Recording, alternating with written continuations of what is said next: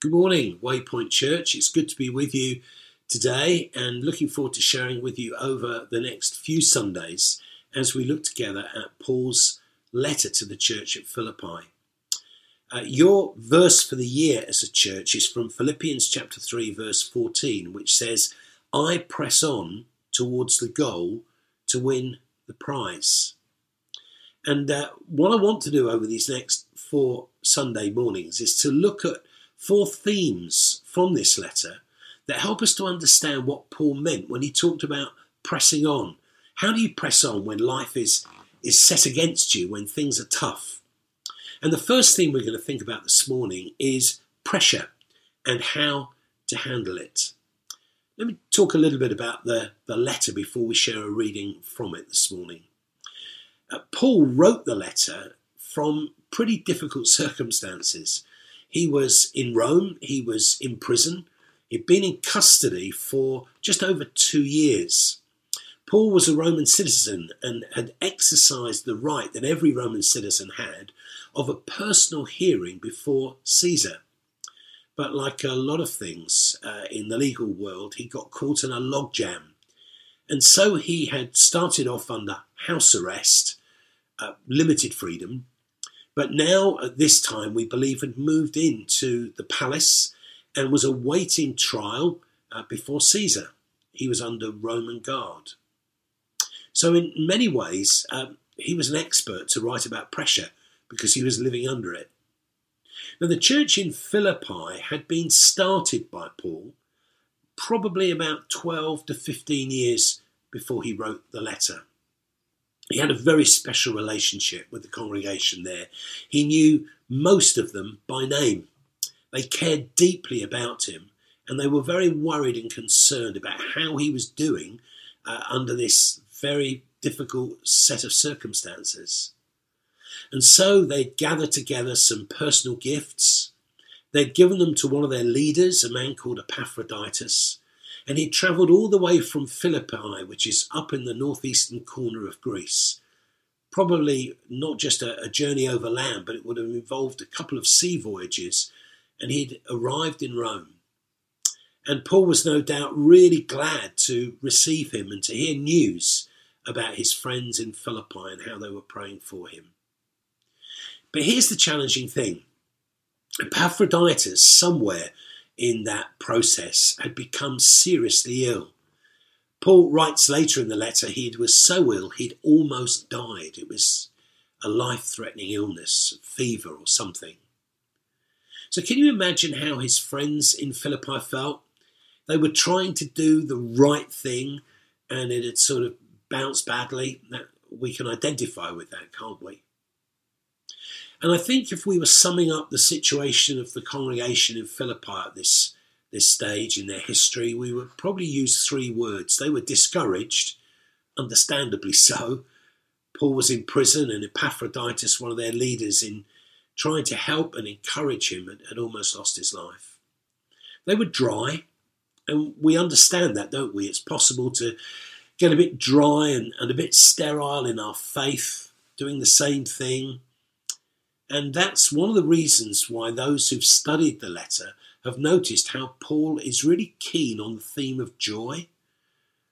He uses the noun joy or the verb rejoice no less than 13 times in the four chapters. That tells you something about how he wants his friends to recover their sense of the joy of the Lord. And the third thing that sums them up is division. They were divided. Now, it hadn't become a serious split, but as we shall see next week, there, there were some tensions in the church that needed to be addressed. And Paul realized that those tensions, if they weren't addressed, were going to lead, lead to a serious split of some kind. And so I hope you can understand that Paul is in a situation of pressure, writing to his friends at Philippi who were feeling pressure too. And that's what makes this such an applicable message for us to consider today pressure and how to handle it. Let's listen to God's word. I'm going to read from Philippians chapter 1, from verse 12 through to the end of the chapter. Maybe you can follow it in your Bible. Now, I want you to know, brothers and sisters, that what has happened to me has actually served to advance the gospel. As a result, it's become clear throughout the whole palace guard and to everyone else that I'm in chains for Christ.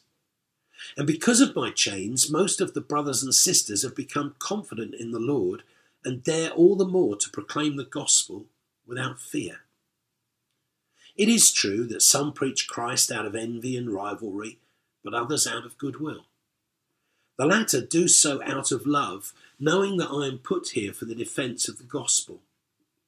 The former preach Christ out of selfish ambition, not sincerely, supposing that they can stir up trouble for me while I'm in chains. But what does it matter? The important thing is that in every way, whether from false motives or true, Christ is preached. And because of this, I rejoice. Yes, and I will continue to rejoice, for I know that through your prayers and God's provision of the Spirit of Jesus Christ, what has happened to me will turn out for my deliverance. I eagerly expect and hope that I will in no way be ashamed, but will have sufficient courage so that now, as always, Christ will be exalted in my body, whether by life or by death. For to me, to live is Christ, to die is gain. If I am to go on living in the body, this will mean fruitful labour for me, yet what shall I choose? I do not know. I'm torn between the two. I desire to depart and be with Christ, which is better by far, but it's more necessary for you that I remain in the body. Convinced of this, I know that I will remain, and I will continue with all of you for your progress and joy in the faith, so that through my being with you again, your boasting in Christ Jesus will abound on account of me. Whatever happens, conduct yourselves in a manner worthy of the gospel of Christ. Then, whether I come and see you or only hear about you in my absence, I will know that you stand firm in the one Spirit, striving together as one for the faith of the gospel, without being frightened in any way by those who oppose you. This is a sign to them that they will be destroyed, but that you will be saved, and that by God. For it has been granted to you on behalf of Christ not only to believe in him, but also to suffer for him, since you are going through the same struggle you saw I had, and now hear that I still have. And this is the word of the Lord. Thanks be to God. Pressure and how to handle it. As I've thought about these verses, three things have come to me about handling pressure. The first sounds a bit obvious is that pressure is normal. If you look at that last verse that we read together in verse 30, Paul uses an interesting word. He says to his friends in Philippi, You're struggling as I'm struggling. We share in this pressure together. But it's the word struggle. It's the word in the English language, which we've borrowed from the Greek language, is the word agony. In other words, Paul's talking about something that's deep and very painful. But notice what he says in the preceding verse. It's been granted you on behalf of Christ not only to believe in him, but also to suffer for him. To use a phrase, it's par for the course. It's normal. It is to be expected. And we need to remind ourselves of that from time to time. Many, many centuries ago, a Christian leader said, we have a battle on three fronts. We fight against the world, which stands opposed to God, the flesh, that's our old sinful nature that keeps resurrecting, and the devil, the enemy, who prowls around seeking those he can devour. So we remind ourselves that yes, pressure's normal. Now, I agree, these last months have been extreme. But actually, for anyone wanting to live a godly life, there will be pressure because the way of following Jesus is a narrow pathway. I remember some years ago visiting an Eastern European country when the Iron Curtain was still very much up and steadfast. And I was listening to a church leader talk about the pressure of living under a communist regime that didn't like Christians and did their best to put them under pressure. And he talked about surveillance, uh, being arrested. He talked about believers in his congregation who'd served time in labour camps. And very naively, as I listened to him, I just sort of interjected in the conversation, Oh, how hard that must be, how difficult. And he stopped and looked at me and said, Ian, I don't know what version of the New Testament you read, but what we're going through is normal. Maybe in the West, the kind of pressure that you're under is, is different, more subtle, but pressure is normal. That's an important reminder. Pressure is part of the privilege of following Christ. But the second thing I want you to notice is that vision and values are essential. If you notice, Paul talks very clearly about the positive repercussions of him being in prison. Right at the very beginning of that reading, he says, What has happened to me has actually served to advance the gospel. Now, that on the surface sounds strange. Paul's in prison. This church planter, this pioneering apostle, has been out of action. And yet he says what's happened has advanced the gospel. But then he goes on to explain what he means. He says, It's become clear to the whole of the palace guard and to everyone else in Caesar's palace that I'm here because of Jesus. In other words, what he's saying is, I've had opportunities to share the good news with people that I would never have come into contact with. Paul is demonstrating what it means to be a big picture Christian. I freely admit there are times in my life when I think the sum total of what God's doing in His world is reflected in what's happening in my life. What an arrogant, self centered picture that is. But Paul had the ability to stand back from his personal circumstances and say, Do you know God's at work? He says, Not only has it been made clear throughout the palace guard, these cracks, uh, troops who serve Caesar, that I'm here for the sake of Jesus, but others in the palace, administrators, people who visit, they've become aware of why I'm here. But also, he says, people have stepped up to the plate, people have owned responsibility. Some, he said, are doing it out of a sense of selfish ambition.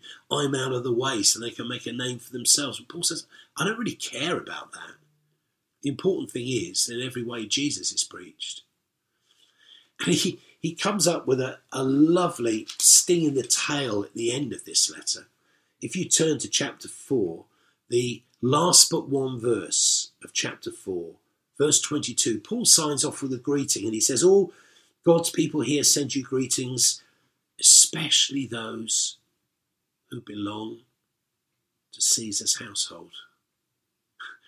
He's saying, Do you know there are people here in the palace of the most powerful man in the known world who've come to know Jesus? How's it happened? Because I'm imprisoned here in my circumstances, God is at work. And as we look back through these difficult months of 2020 and 2021, God has been at work. We can point to friendships that have been started. Some of us know of people who've come to faith in Christ. People who have begun to pray and they've never prayed before or they haven't prayed for years. God is at work in the pandemic, in our nation, across the world. God is working his purpose out and he's building his kingdom. I know that I need often to pray for perspective, to be a big picture Christian, and to say, Lord, will you show me what you're doing Even though my circumstances are difficult, help me to see the good things that are happening. Paul's vision. But what about his values? he talks about these in the letter very, very honestly. Uh, he talks about his purpose for life. It's there in verse 20. Christ will be exalted in my body, whether by life or by death. He, he's saying that's, that's my reason for living. He then talks about his philosophy of life. How does he embrace life and its precious? He says in verse 21 For me to live is Christ, to die is gain. Every day, he says, when I get up, whether it's in prison or whether I'm out on the open road, I know God's got a purpose for me. To me, for me to live is Christ. And to die, well, that's gain. I love the way our friends in the Salvation Army put it. Uh, one of their number is called to be with the Lord. They say they've been promoted to higher service. You, you get the feeling there, don't you, that it's not the end, it's entering into a new beginning. And then Paul writes about his problem in life. Verse 22 What shall I choose? He said, There are days when I, I, just long to go and be with the Lord. Now, in case you think he's got an unhealthy death wish, remember, he's in prison. And there must be times when he felt the weariness of soul, the weariness in his body, the uncertainty of what was going to happen. And he would have thought, Lord, I'd love to just come and, and be with you. Some of us today are at that stage in our lives where perhaps we know more people in heaven than we do on earth. But God has a purpose. And Paul says, Every day I know, I'm torn between the two, but I know that, well, for me to live is Christ, to die is gain.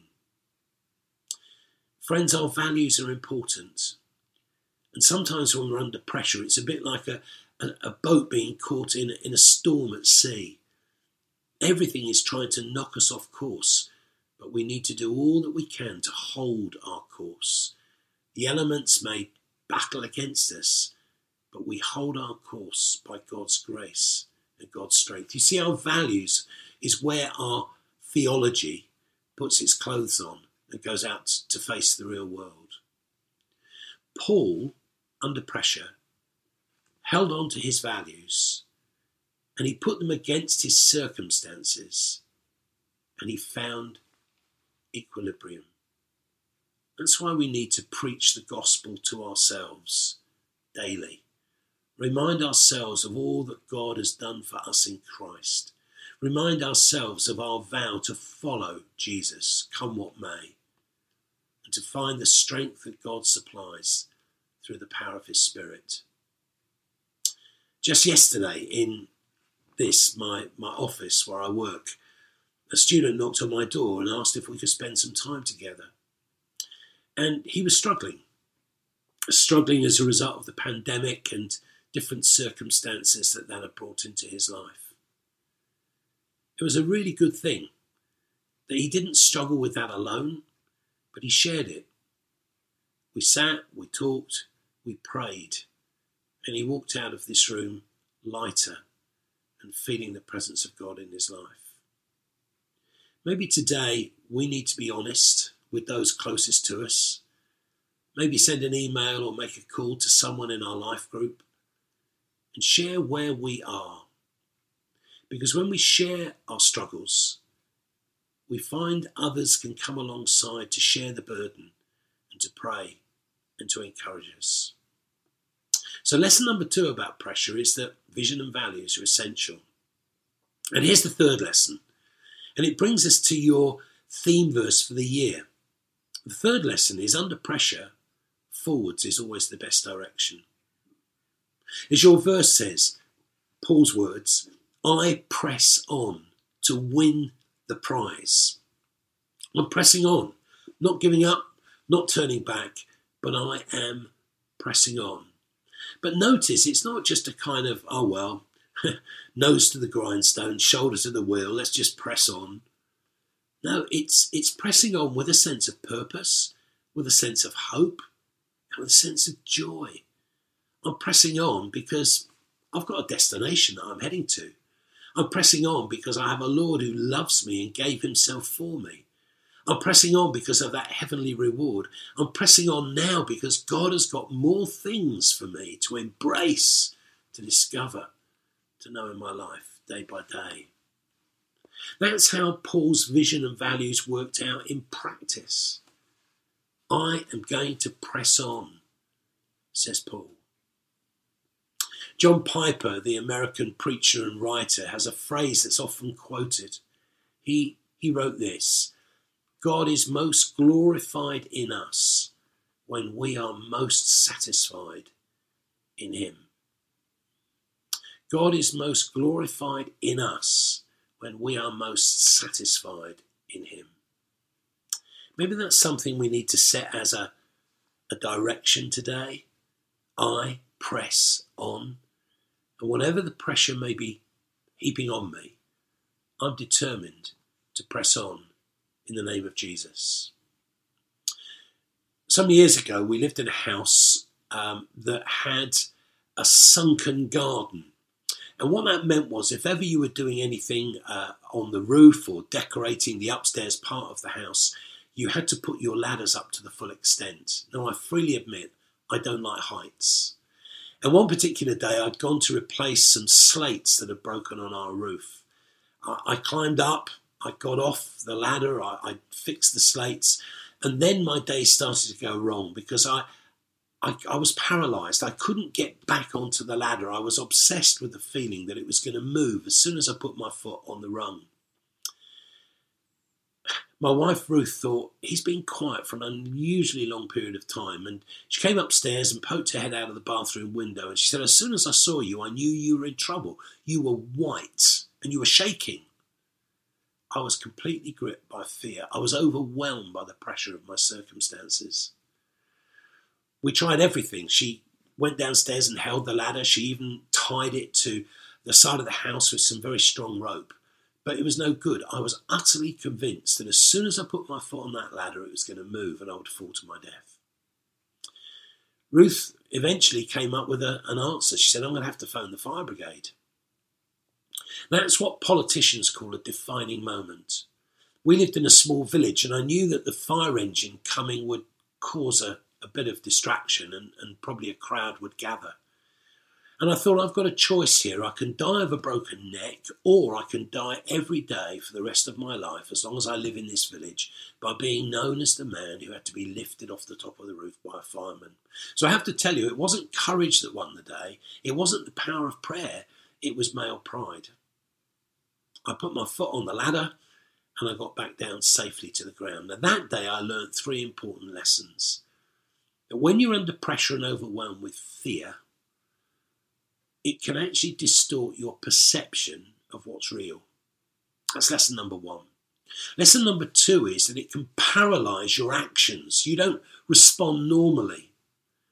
Lesson number three is if you want your roof fixed, pay a man to do it for you because it's a lot less stressful. Now, that lesson is not so important this morning, but the first two really are. When we're under pressure, our perception of reality is distorted, and our reactions, our responses are paralyzed. And that's why it's so good to come back to God's Word, to find strength and refreshment there, and to be reminded that pressure is normal, that our vision and values are essential to preach the gospel to ourselves, and to affirm, as Paul did, that forwards is the best direction. I press on. Let's pray for a moment. Lord Jesus, when you were on earth and you were on that boat in the middle of the Lake of Galilee and that storm blew up, and the disciples were afraid, you stood up and rebuked the elements and told them to be still. Would you do that for us today, Lord? For those of us who are overwhelmed by the pressure and feel that the picture that we have is distorted and our, our actions have been paralyzed by fear. Lord, Please speak into our lives today by the power of your Spirit and help us to press on. And we pray this in your name. Amen.